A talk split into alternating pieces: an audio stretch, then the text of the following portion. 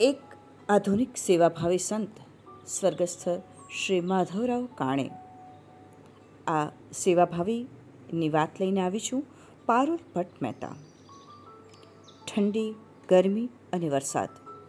દરેક ઋતુમાં પગમાં હવાઈ ચંપલ અને તન પર અત્યંત સાધારણ ધોતી ચપ્પો પહેરી તલાશ્રીના ગાઢ વનવાસી ગામોમાં લાંબી પગપાળા યાત્રા કરી ત્યાંના બાળકો માટે જ્ઞાનના દરવાજા ખોલનાર માધવરાવજી કાણેએ પોતાના જીવનના પચાસ વર્ષ સમર્પિત કર્યા.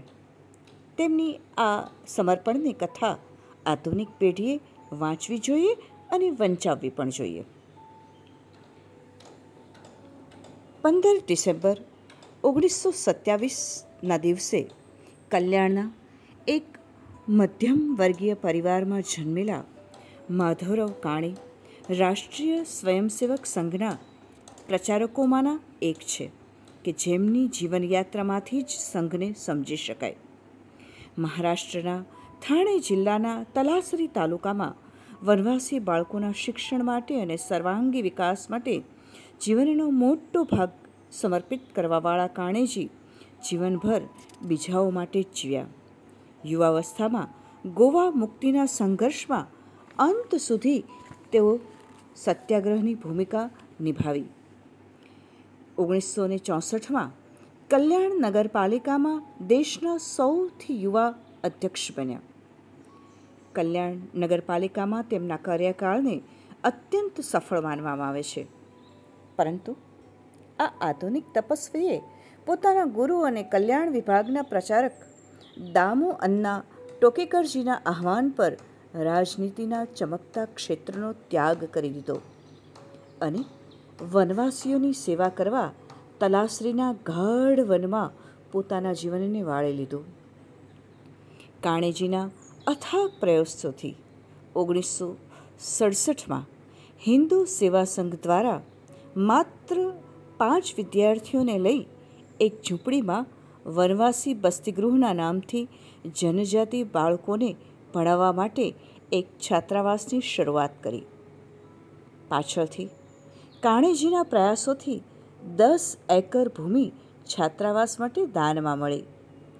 આ છાત્રાવાસમાં રહીને છેલ્લા પંચાવન વર્ષમાં બે હજારથી વધુ બાળકો ભણી જીવનના અનેક ક્ષેત્રમાં આગળ વધ્યા છે. અહીંથી ડૉક્ટરો, એન્જિનિયર અને અનેક ઉચ્ચ હોદ્દાઓ પર પહોંચેલા વિદ્યાર્થીઓને સંસ્કારિત કરી તેમને સારા અને સફળ માણસ બનાવવા માધવરાવજીએ પોતાનું સંપૂર્ણ જીવન અનવરત લગાવી દીધું. ક્યારેક તો તેઓ વિદ્યાર્થીના પરિવારજનોને મળવા કેટલાય કિલોમીટર પગપાળા ચાલી તેમના ઘરે જતા. માધવરાવજીનો પડછાયો બની છાત્રાવ્યાસની વ્યવસ્થા સંભાળતા સંઘના તૃતીય વર્ષ શિક્ષિત અપ્પાજી જોશીના કહ્યા પ્રમાણે, માધવરાવજી, વાસ્તવમાં આધુનિક સમયના સંત હતા. તેઓ હંમેશા ખાટલા પર સૂતા, ઝૂંપડીમાં રહેતા અને પગપાળા પ્રવાસ કરતા.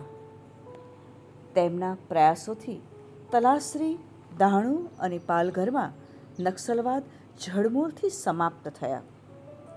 કલ્યાણમાં સતત ચોવીસ વર્ષ તેમનો ઓરડો વનવાસી બાળકો માટે ઘર બની ગયો હતો.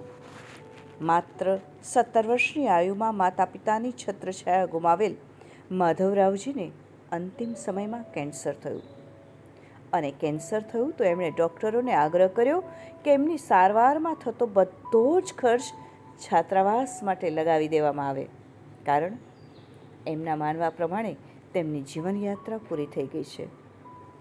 દત્તો પંતજીના કહેવા પ્રમાણે પ્રસિદ્ધિના ઝગમગાટથી દૂર ગાઢ અંધારાઓમાં વિકાસના દ્વાર ખોલવા માધવરાવજીએ પોતાનું સમગ્ર જીવન સમર્પિત કરી દીધું.